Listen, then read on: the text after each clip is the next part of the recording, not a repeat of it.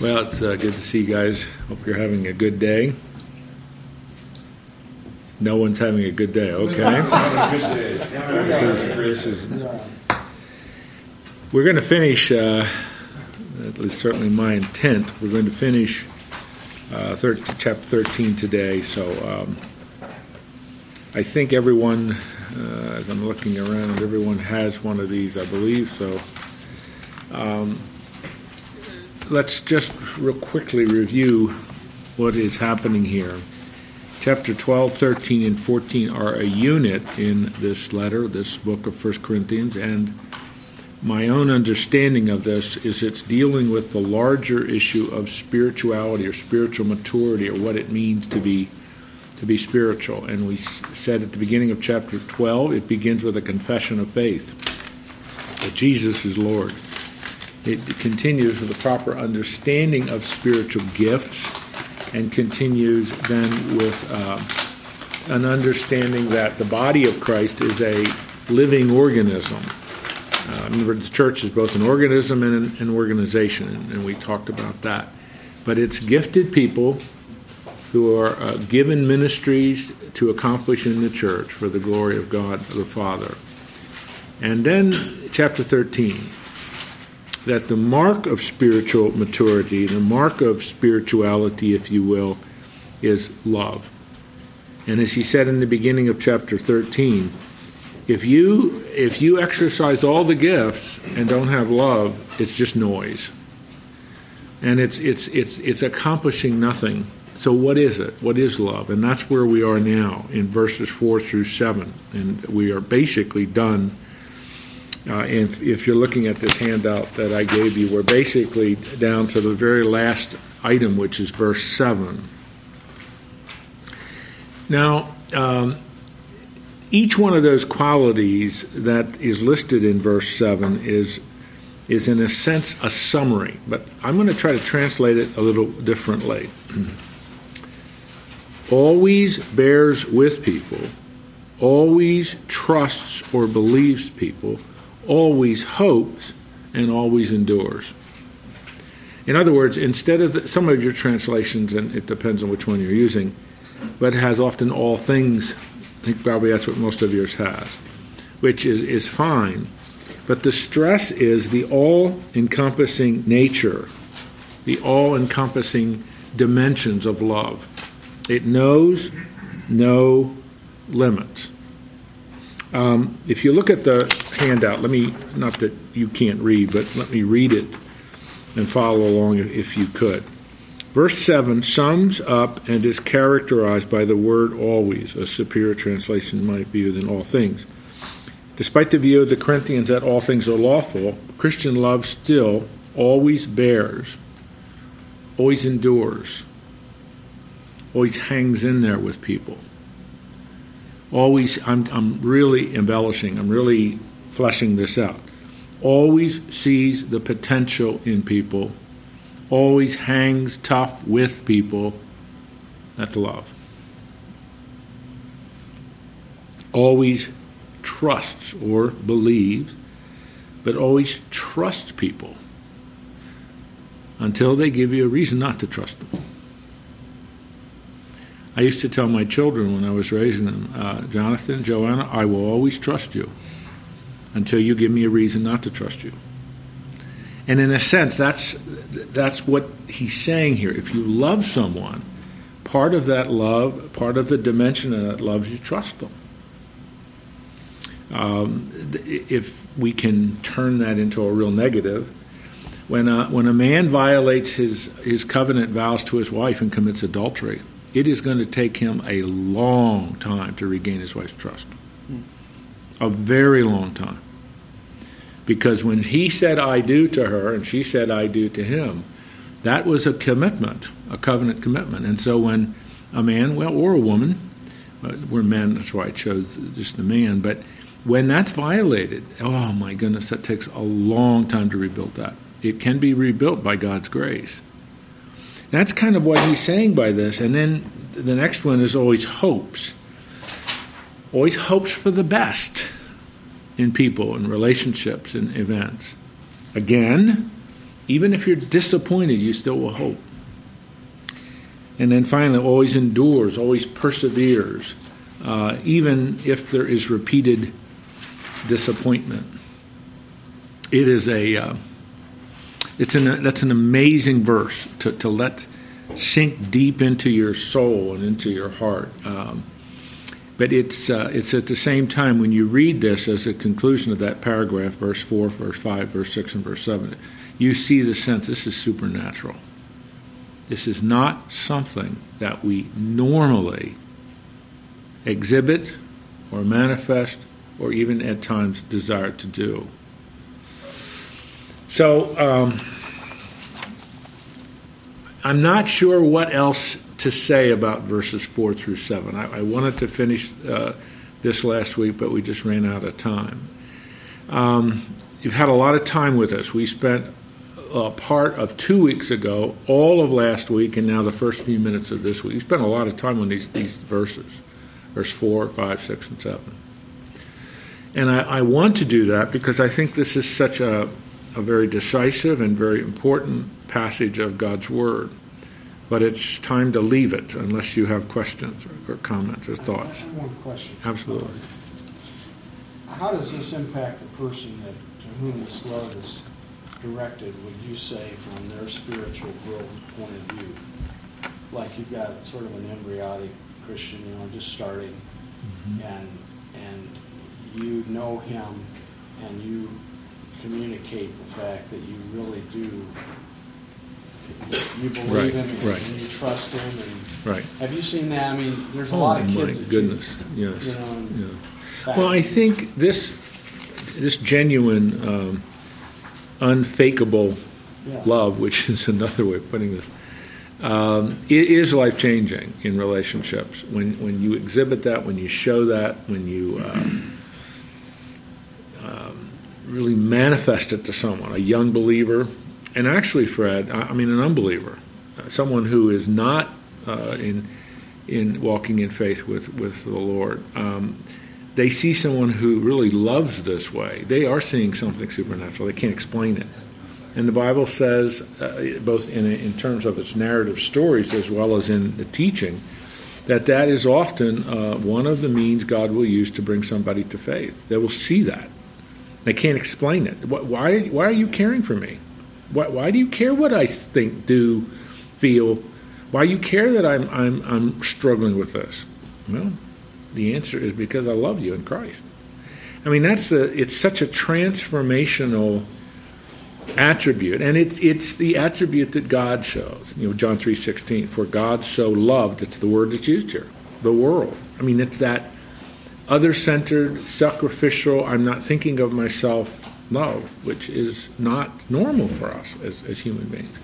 But when someone sees that, it, I think it's one of the greatest evidences of um, of the truth of biblical Christianity is genuine love lived consistently, manifested forthrightly in a life. So it helps in those who have just come to faith. They really see this is genuine. This this this is really what what's going on in, in, in this, this body of believers.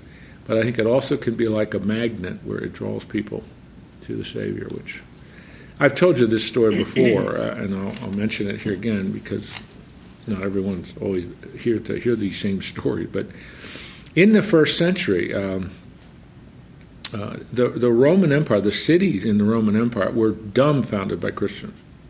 They simply couldn't understand them, and we have we have some records. I mean, like I, have said, uh, you know, it was very typical in uh, densely populated areas when disease, they would call them the plague, came. Everybody would run for the hills. That's where that phrase came from. They would literally leave the city until it subsided. But Christians stayed, and Christians cared for the sick. Um, when they Rome, the Greco-Roman world practiced uh, infanticide, it was horrible practice. But if there was a child that was diseased or sick, they'd, they'd literally take it out to the mountains and, and die from exposure. Christians would rescue them. And everybody said, "What are you doing this for?" Well, the love of God constrains us, as Paul says. We see human beings the way God sees human beings, of as image bearers of Him. They're of worth or value. He died for. So we care for life. In that book, I've, I've mentioned uh, Under the Influence, uh, the impact of Christianity on civilization. The historian's name is Alvin Schmidt. What he documents for 2,000 years is the enormous change Christianity has made to culture. The phenomenal, it's a change agent, to use the phrase we use in 21st century. And I just read, I just read an article. It was in Christianity Today. I just read an article. It's it's a result of research of a sociologist at the University of North Carolina, and what he has studied is the impact that missions had in Africa. And he studied the areas where Protestant missionaries planted stations and where they weren't planted. And the difference is unbelievable. And I mean, what he's, he's documenting the impact that Christianity had in areas of Africa. And he compares, for example, in one area in Ghana, in the country next door, Togo, Ghana is a well educated, a major university, schools, bookstores, literacy rate is very high. Togo, right next door, which was a French colony, where Christians were not able to be, only the Roman Catholic hierarchy, but there was no active mission. The difference between those, how do you explain it? Well, it's geography. No, that doesn't work because it's exactly the same. Well, it's climate. No, it's not that because it's exactly the same. And it's, it's an amazing, and he's published this in the American Political Science Review.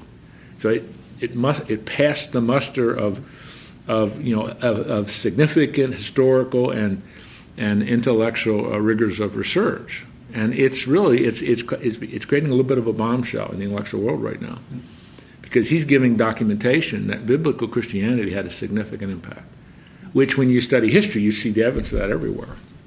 I'm way beyond your question, but it is this. It is this. This is what's motivating people. Why do you care for a child that was thrown out in the woods to die? Because they bear the image of God. They're of worth and value. Life's important to me as a Christian. And it's those kinds of things that are just, uh, and today we still see, and I don't mean this as a political statement because it can be very quickly a political issue. But why, why, do, why do people genuinely care about the abortion issue? Again, leaving the politics out of it. Why are some people passionately concerned about the abortion issue? Because they said that's life.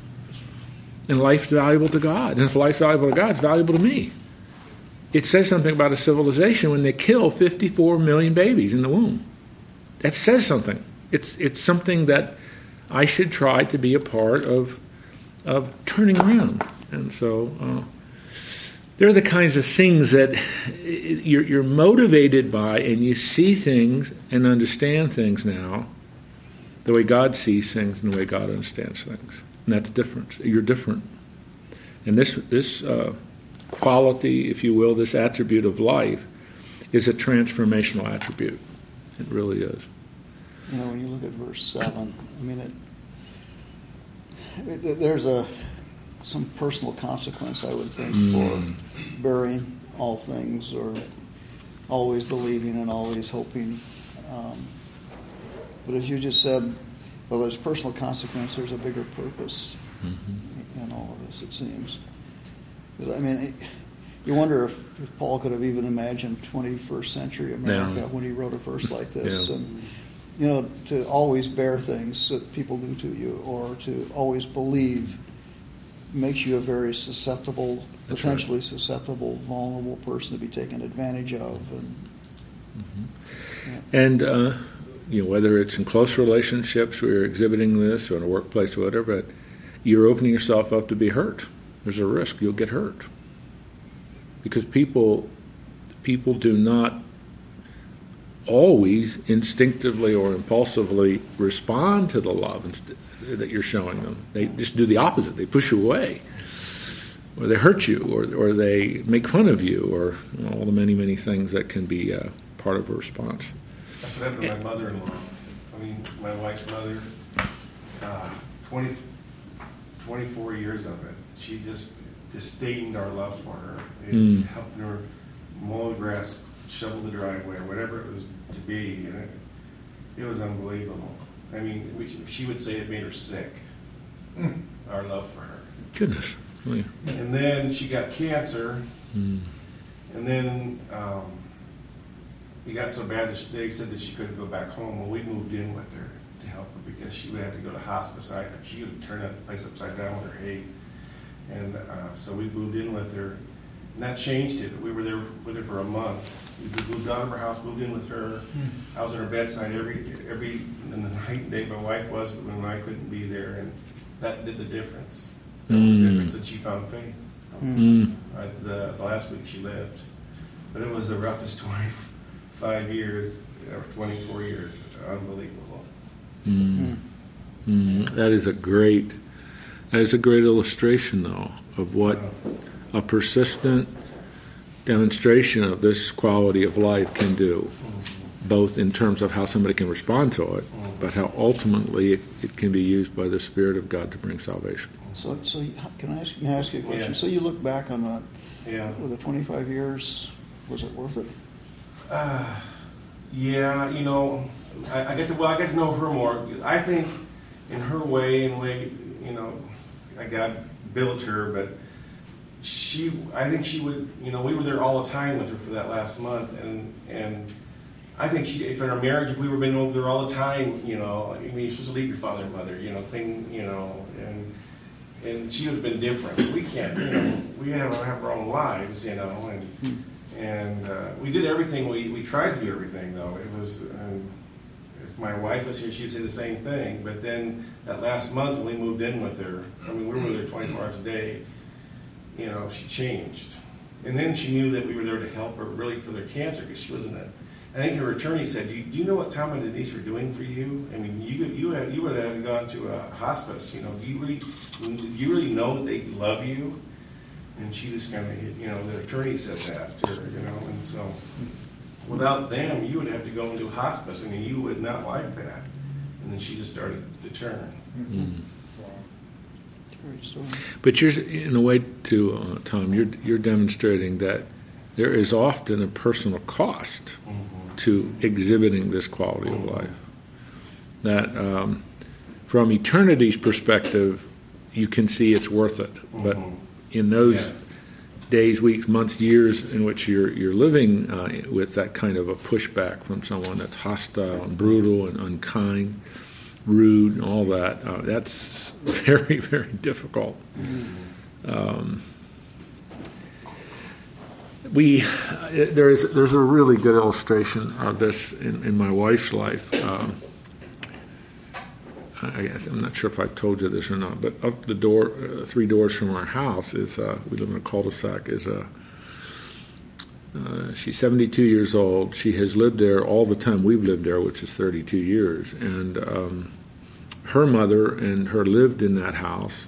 Uh, I don't know how many decades, good good chunk of of their lives. Her mother died, and so she's in this alone, and she is retired. Um, very difficult woman. I mean, an absolutely horrible woman to be around.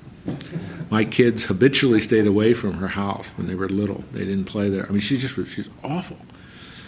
And so uh, she's also uh, she has emphysema. She smoked all her life. Uh, now doesn't smoke them anymore, but she's and she's very she's not well at all, and she carries the oxygen tank with you know all those things that go with something that debilitating. And so four years, well, it's four and a half years ago, uh, or no, it's probably almost five actually. Uh, my wife, um, no, it's more, it's six. It's six years. I keep pushing it back because it seems like this has been a part of our life for so long. But anyway, she Peggy observed every Friday afternoon a taxi would pull up to her house, and she'd get in, and then about an hour and a half later, a taxi would come back, and uh, she was getting her groceries because she doesn't have an automobile. So my wife announced at dinner. My kids were all there, and my wife announced at dinner. I'm going to call her and uh, ask her if every Friday I can take her to the grocery store. And the ordained minister in the house said, "What do you want to do that for?" You know, it's just, I, I mean, that was honestly, and I say this in all honesty and with great transparency before God, that never crossed my mind to do that. Never. But but Peggy said she he's her response was she needs to see the love of Jesus Christ. So after I crawled out from under the table and it was just an amazing thing. And she has really um, Peggy did that. And uh, when she called her, she said, "Okay, be here at three, and hung up. Again, you can just, I said, oh my goodness, honey. Are you sure you want to do this? But, uh, so I've, I've taken her a number of times. She is unbelievable. But you would not believe how much she's mellowed. Now, I, she, as far as I know, and as far as Peggy knows, she has not put her faith in Christ. I've her Bible, tracts, pray, she calls Peggy four, five, six times a, a year uh, for prayer requests. Which you know, it's it's always disconnect. You know, you you don't pray, but you want us to pray. You you don't read the Bible, but that's you know that's the way it is. But if she comes to faith in Christ, it's going to be for one reason. My wife treated her according to these, and I mean, it, well, the kids are gone; they're married and everything now, but it's it's really kind of a family project for Peggy and me. And this this lady is just she is unbelievable, so hard. That's maybe the best word. She is so hard. Life's been hard, hard to her. She's had a hard life. Um, she really has, in so many ways. And and yet there's a mellowing. I mean, the the, the way she talks. Uh, the things that she talks calls to Peggy, calls Peggy up to pray about, and so on. Um, and that's just that's what it's all about. That's what Paul's saying here. And it's those, are those kinds of things, it seems to me, where this quality of life is really tested. Because instinctively, who wants to do that for this lady? Who wants to do? Why would you do that? And nobody, nobody in the neighborhood understands why Peggy's doing that. At, at three or four, the neighbor says, "Why do you do that?" Great opportunity for her to just give a testimony. Because Jesus wants me to love people. And it's important that, uh, that she, I'm trying not to use her name because I don't want you to go to my neighborhood and check out who this is. We'll just be there at three o'clock and see. I was gonna say, one of the things that I learned that, um, as we try to walk this out too, is, uh, I had, I had to learn the hard way that it really wasn't about me.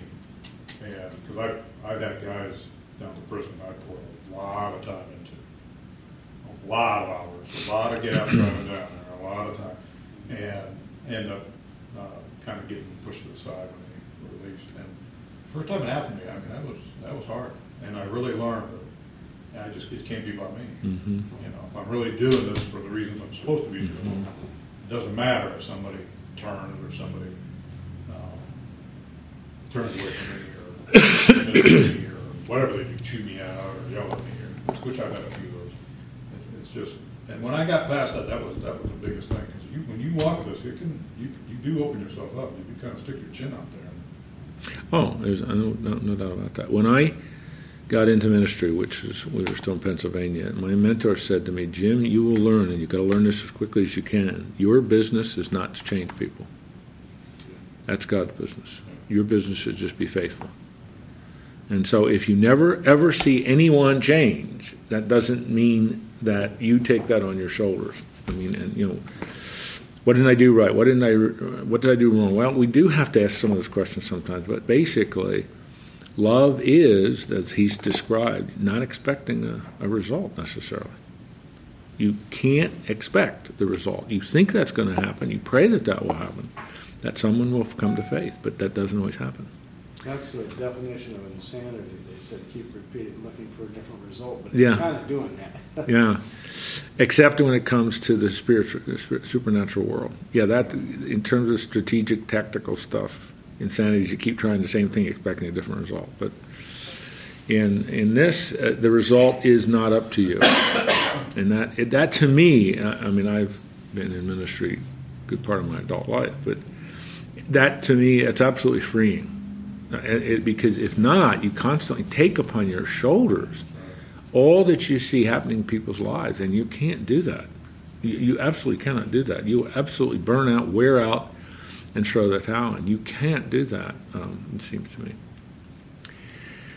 Let's conclude the chapter. I, I'm going, to, if you don't mind, I mean, we're, we're going to, we're done with this sheet. I mean, there's some other stuff I've written there, but I, I don't want to, I really don't want to get into this issue. Uh, I'm, I'm interested in the larger picture, but 8 through 13 builds off of that last statement, which really introduces chapter, uh, verse 8, excuse me. Love never fails. Now, as you see from the rest of this paragraph through the end of the chapter, verse 13, love never fails. And what he means by that is in terms of time. Let's put it another way. As he's going to conclude, love is eternal. Because love does not fail, because that is an attribute of God. Now, you have to remember why he does what he does in verse 8 and 9 and so on.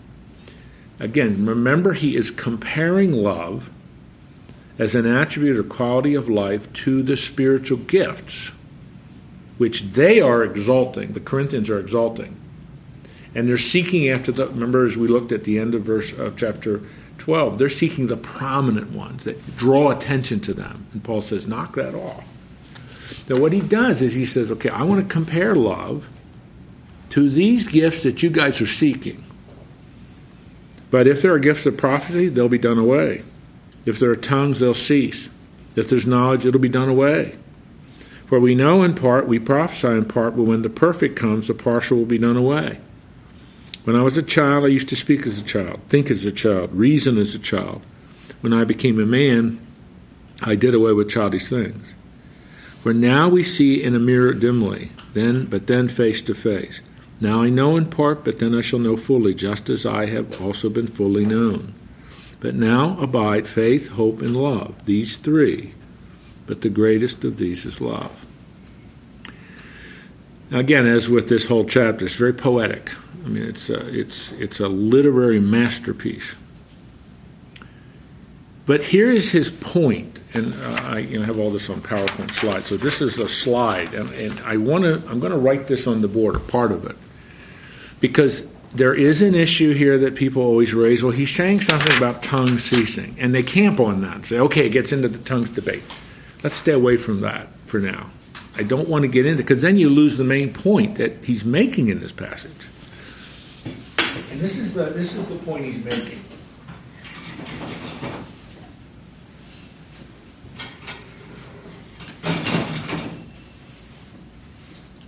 Somebody already has the pen out. It's in the form of a syllogism. Now, you all know what that means, don't you? Oh, yeah, yeah. Uh,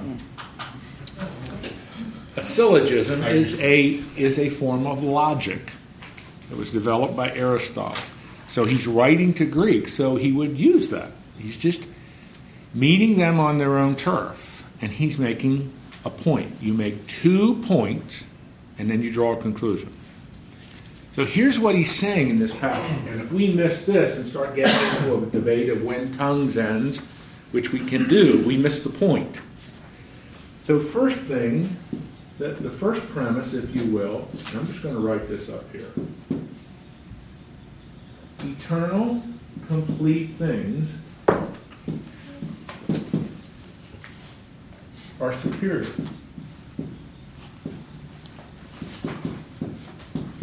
to transitory, partial things.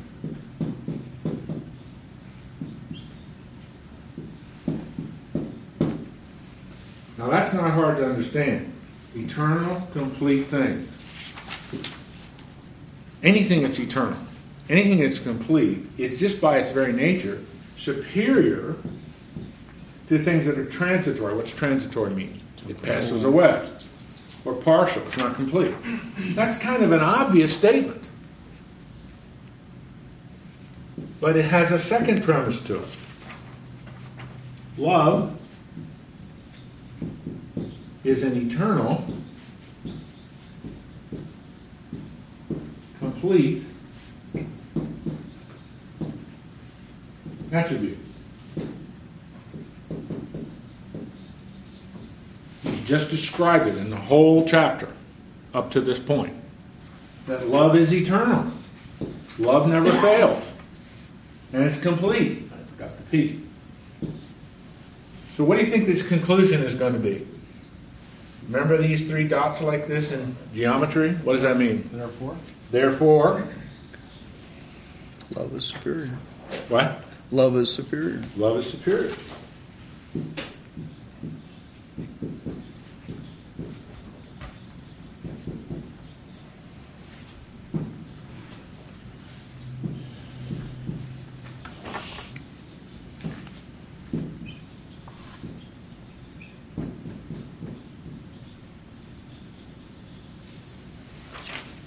Again, I wrote that very quickly and sloppily. Now you have to understand again why he's doing it this way. The Corinthians are seeking the prominent, self elevating gifts that draw attention to themselves. And Paul is saying, don't do that. That is not the purpose of the gifts. Back to chapter 12. Chapter 13 is adding another element of what is so central and so important spiritual quality of life. The ability to speak in tongues? Mm-mm. The ability to prophesy, which in, in much, much of 1 Corinthians is more to declare, to preach, to proclaim revealed truth, or special knowledge. Well, they're all important. they are gifts, but far superior to that is the quality of life called love. And he has just shown us in a, in a very poetic and beautiful passage what the quality of love looks like. And then he adds, verse 8, love never fails. And he builds the case that eternal, complete attributes, things of life, are far superior to transitory, partial things. Because transitory means it's temporary, it's passing away. Partial means it's not complete. It, you don't have the whole thing. Well, obviously, these things are that are eternal and complete. They're the things that are associated with God. Love is an eternal, complete attribute. It's one of the attributes of God. It's an attribute that's been described in detail in this chapter. Therefore, love is superior. So, what does he want them to pursue? What does he want them to seek? Prominent gifts that'll exalt themselves? No. Again, it's not that the gifts aren't important, but nowhere in the Bible does it command us to seek the gift of tongues. You will not find that. That is not a command in Scriptures. Nowhere in the Bible are you commanded to seek the gift of prophecy. You are to understand what your spiritual enablement is, but you're not ever, you're never commanded to, to seek it. But you are commanded to seek love. You are commanded. Here it is. And so he's saying something to us that is, is relevant in 2014 as it was in AD 55 when he wrote this. A superior quality of life is what he has described in this chapter. Easy? No.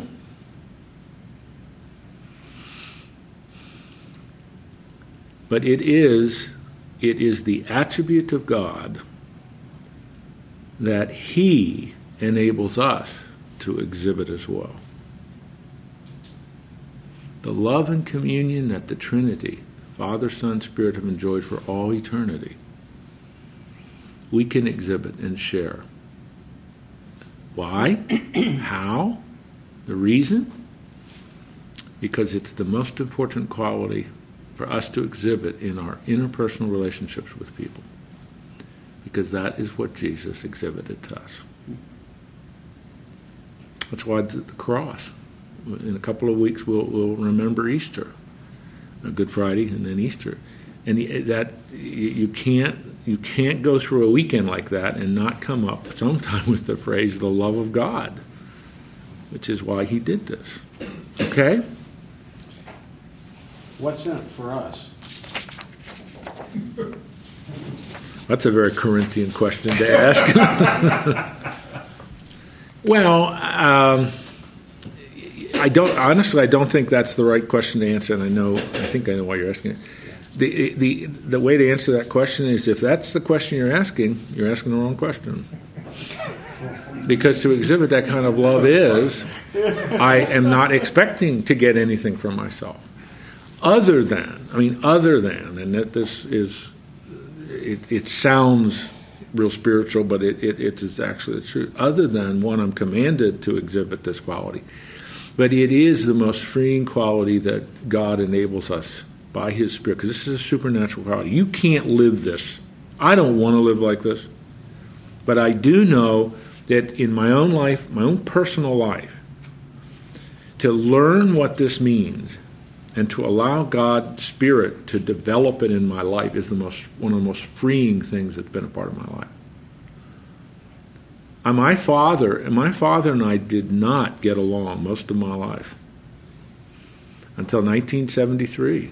I mean, uh, that's when I got straightened out with the Lord. But I, my, I mean, father and I just had a terrible relationship, and I didn't want to do this. But the the more I was, you know, as I got straightened out with God and all that, He just kept impressing upon me, "You've got to make it right with your dad." And I didn't want to do it. I resisted it. I kept putting it off. Well, maybe next weekend. Because we were living in Allentown, Pennsylvania. I was in graduate school, and my dad and mom still living in their late 80s in Lancaster, about 80 miles away. And so finally, finally I said, okay, Lord, I'll do it. So I called dad and said, I'm coming down this weekend. Let's talk. And oh my goodness, that was. But it started, started something with my dad that now, I mean, my dad and I, I have a great relationship with my dad. I'll see him in a couple of months. I hug him and kiss him. When I was 20 years old, there was no way that was going to happen from his perspective or from my perspective. But as God enabled me to love my father with these kinds of qualities, it, it became freeing in our relationship. And that's true for it's true in any area of life. A, a boss who is to love his employees. That doesn't mean you don't hold them accountable. That's not what it means.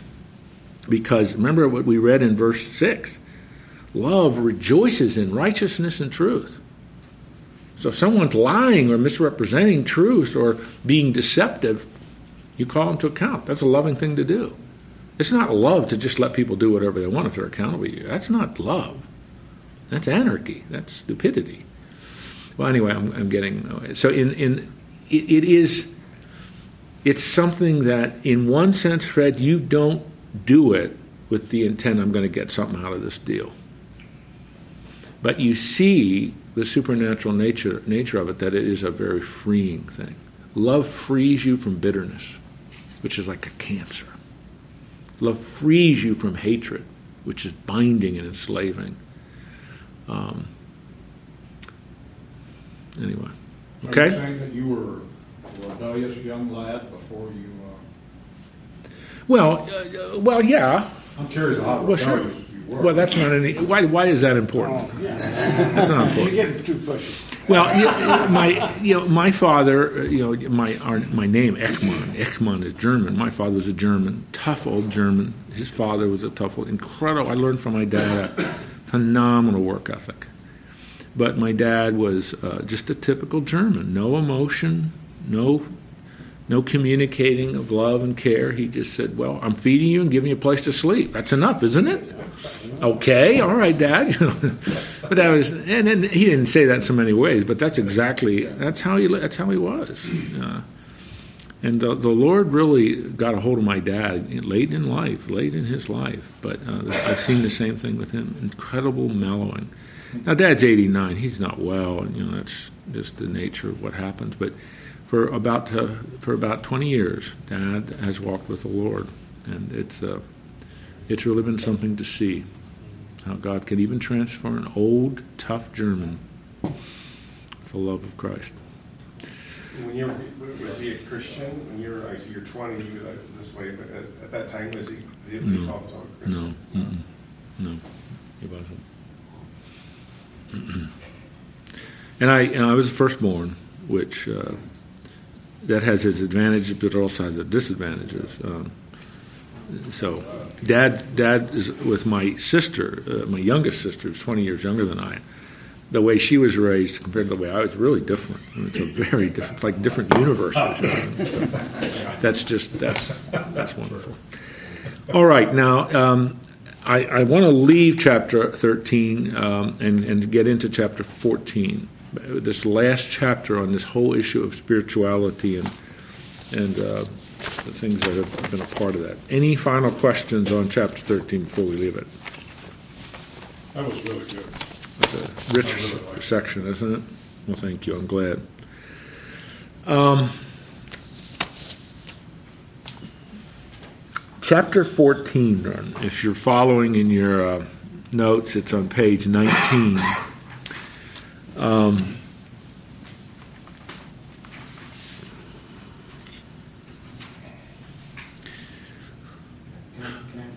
Oh, yes, Mark, please. the the last verse of chapter 13 talks about faith, hope, and love, but the greatest is love. So how, how can love be more, more important than faith in Christ, or is not referring to faith in Christ?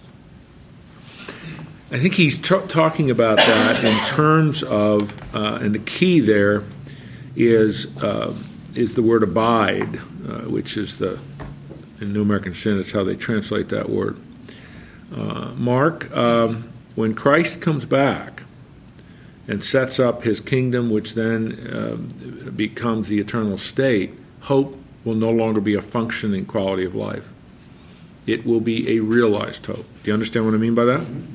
Faith is the same thing. When, when Christ returns and you get your glorified, resurrected body, and you live now eternally and walk with Him, although faith will be a dimension for the most part, Him, Jesus, and, and, and the Father as a, and the Spirit as an object of your faith will be no longer a major operative part of your life because they are with you. You are walking with them personally.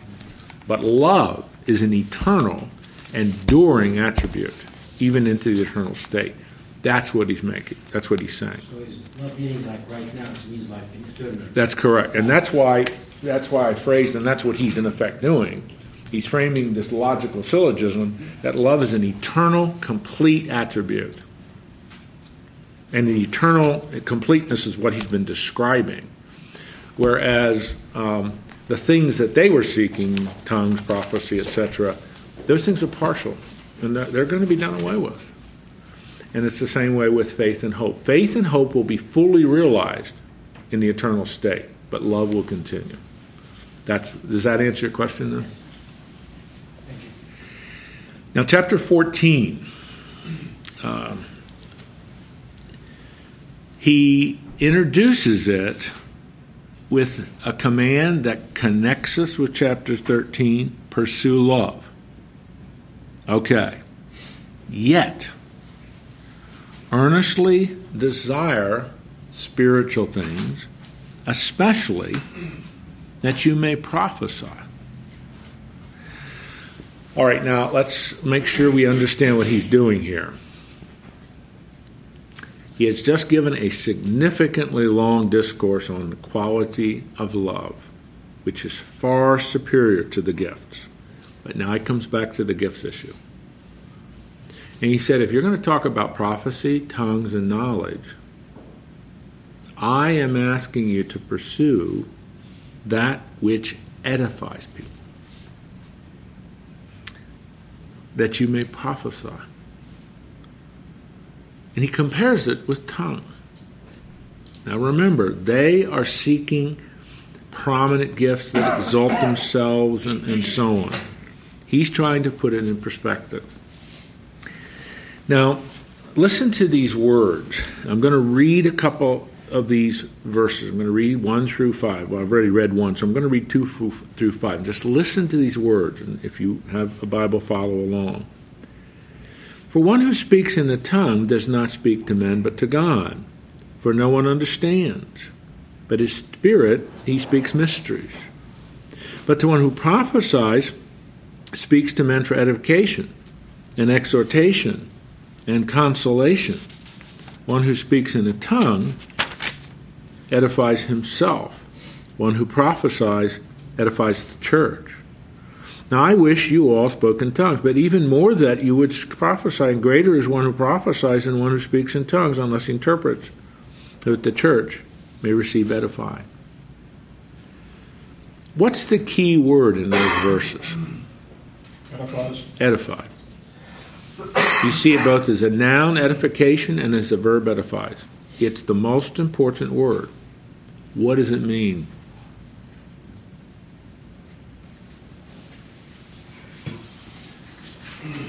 Lift up, encourage. I'm going to erase this fantastic piece of writing. Woody is probably the only one who really understood it. In terms of being able to read it. Because I've seen Woody's writing. No. That's good. Where's that love? He raised already. Absent. What he has called loving humor. That doesn't work with my wife. Yeah, right. Terry, what did you say? Uh, encourage, uh, lift up. And then he's used the word build up. Yeah. Anything else? In terms of what edification means? Teach. That's, that could be an example. Encourage, build up yourself, Church. The Church. the church, others. In the church. So what is he what is he doing? He's comparing these two gifts. These for some reason some reason this must have been a big deal in the Corinthian church in the first century.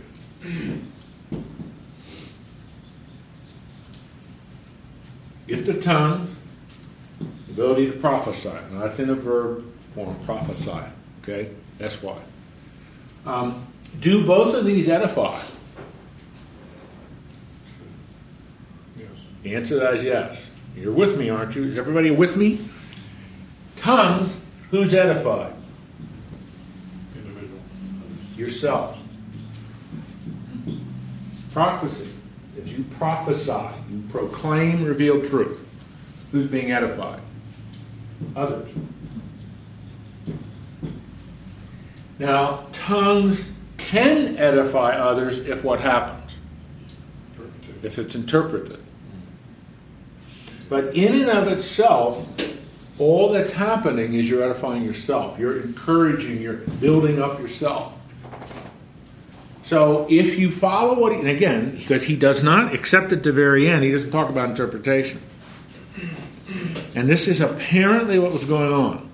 People wanted to speak in tongues, and they spoke in tongues, whether it was a genuine gift or not, but they spoke in tongues and they felt good for them about themselves, and they were edifying themselves, and the warm fuzzies were just gooing out of their spiritual life. That's a horrible way to, I'm trying to really emphasize it. What did Paul say to that? That's an abuse of the gift. Said prophecies, the superiority of prophecy over tongues. That's what he mm-hmm. said. Exactly. Because of what we're putting here. To prophesy, others will be built up and encouraged. Because remember, as, we've talked, this is to proclaim truth that's already revealed. And that edifies, that builds up, that encourages, that comforts others. What is prophecy? Is telling the future or what's the prophecy? It can have two meaning. It, well, it really it, it's it has two dimensions to it. It can have a dimension of foretelling the future. Uh, today that's not nearly as widespread or common as it was in the in, in uh, before the scripture was completed, before the canon was closed. It is used much more frequently in the scriptures of proclaiming truth that's already revealed. Let me give you an example. And this may or may not be helpful, but you know, one of the Old Testament prophets was Jeremiah. You know, it's a big book in the Old Testament, 52 chapters. Okay, Jeremiah's going through the streets of Jerusalem, and Nebuchadnezzar's armies are to the north. And what's he saying? Repent. Repent, Judah, and God will stay the judgment. He'll send Nebuchadnezzar back to Babylon. Where did he get that? Well, it was in the Bible. It was in the Mosaic Law. It was in the Mosaic. Repent if you are following idolatry, you're worshiping the Baals, you're bringing idols into the, the temple. Repent. That wasn't something God told him verbally. I mean, God did tell him something verbally, but he was he was summarizing what the Old Testament was saying. He was proclaiming. Do you follow what I'm saying? And he added, because if you don't, Nebuchadnezzar's armies are going to crush Judah. Now, where did he get that? He got that from God. God said, I will discipline you. But God had laid that all out in Deuteronomy 28 and 29. What he is doing as a prophet, he is, he is summarizing and proclaiming truth that they already knew. Now, a prophet sometimes does. Daniel does that. Much of his book is talking about the future, even our future. book of Revelation. But typically, Mark, the, way pro- the verb to prophesy in the New Testament is you are proclaiming truth that's already revealed. And for you and me, it's in this book. The And so- right? That is a part of it. hmm That's a part of the. It's, it's more than that, but that's a, a, a major part of it. So you see what he's saying here. You see what he's doing. They apparently delighted in this because it is flashy, it's prominent, draws attention to you. Fred spoke in tongues. Oh, I want to speak in tongues. Listen, oh, he's so much more spiritual than I am. And we already know that, but he's evidencing it now. Oh, I'm gonna get out of here. I don't feel comfortable. Angelic friend. It's loving humor.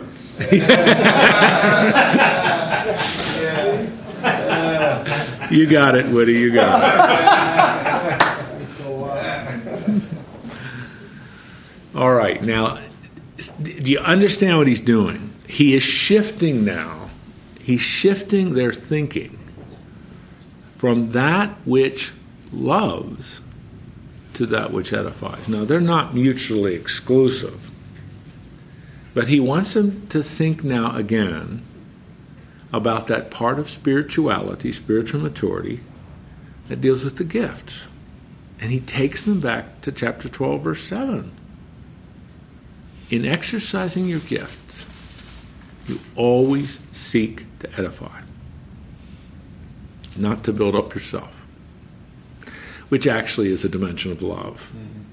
But he's now getting back to that issue, which presumably was such a com- controversial issue in the, this, this little church at Corinth.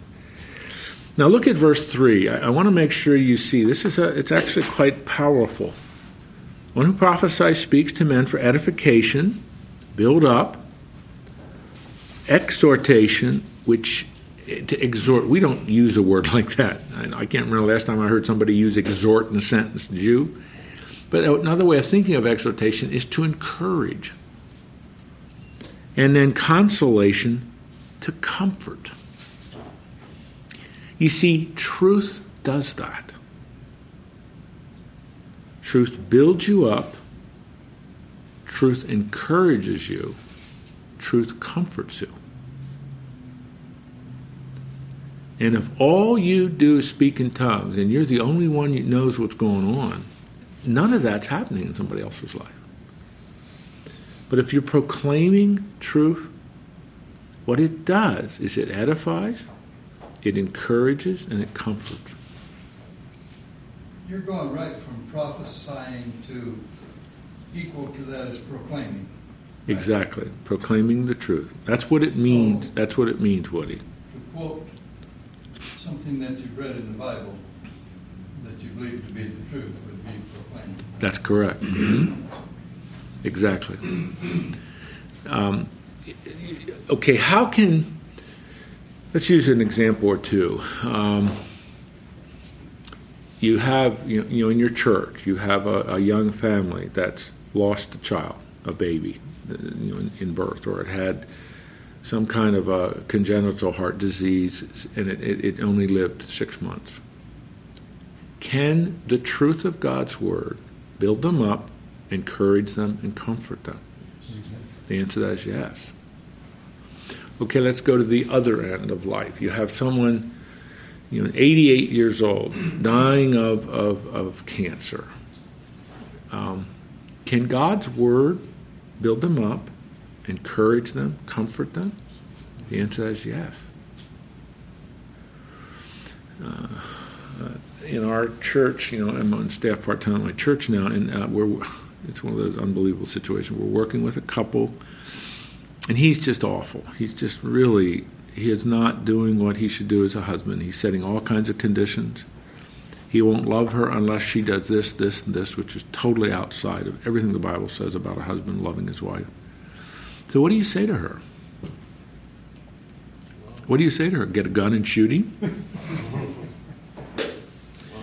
No. How can she love him? But see, that's it. I mean, it's really, really difficult. But can God's word give this young girl, two little children, give her something edifies and encourages and comforts? Yeah. Has God forgotten her? No. Can God give her the strength and the enablement each day to live in an honoring way? Yes. Can your love, can the way you respond to Him, can He, God use that to bring transformation in His life? Yes, that's what 1 Peter 3 says. Is that easy? No, but it gives. It can build up, it can encourage, comfort. You call, as my wife has done, you call her up on the phone and she shares that it's been a hard day. Okay, let's pray. And, and Peggy would read a psalm and then pray. Does that edify? Does that encourage? Does that comfort? Yes. In 2 Corinthians chapter 1, 10 times in that chapter, 10 times, the word comfort is used. The comfort that comes from God. And so the more you think the way God thinks about things, the more you get God's perspective on things, comfort results. How do you get that perspective? From this book. And I, am not I'm not trying to make this light in any way because this is hard. I mean, it's difficult to consistently live like this and, and, and exhibit this, but that's what he's saying. Seek in your exercise, and he's using just two examples of prophecy and gifts, but in exercising your gift, seek to edify, encourage, and comfort. And if you speak in tongues and nobody knows what you're saying, you're not doing any. It's an abuse of the gift. And that's why he's going to say if you have the gift of tongues, it's extremely important that you seek to have that interpreted, or it's not going to do its job. Because you seek that which encourages, comforts, and builds up.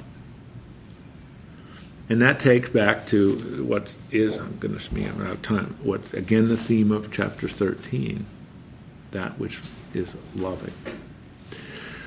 All right, we've gotten started on chapter 14.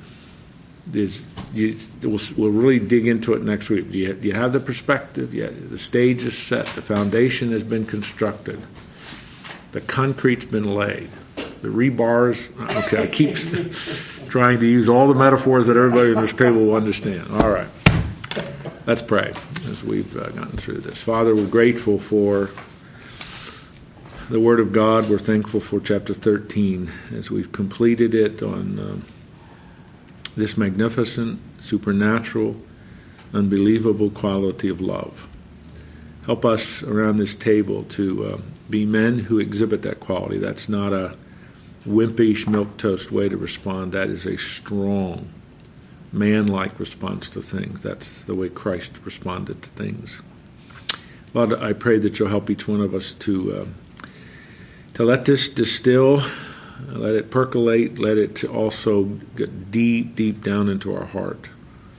And God, enable us to live that way. Give us those times of supernatural enablement to exhibit this. Tom illustrated that with his mother in law as he shared that briefly with us. These are supernatural things. We don't necessarily, instinctively, or intuitively live this way. But uh, we are commanded to do so, and what is even more amazing, through your Spirit, you give us the power, the enablement, and the strength to live this way, to help us in that area of our lives. So we commit this to you, commit each one of these men to you, and all that they're doing in their busy lives, the with their vocations and jobs, with their responsibilities. Uh, many of them have children, uh, some even grandchildren. Many of them have spouses. All that's a part of those responsibilities, what we've been talking about, intersects with that. It'll help us to do the kinds of things that are honoring to you and pleasing to you. And most importantly, as we try to pray each time we're together, Lord, and all we do and all we say, help us to represent you well. In Christ's name we pray. Amen. Amen. See you next week.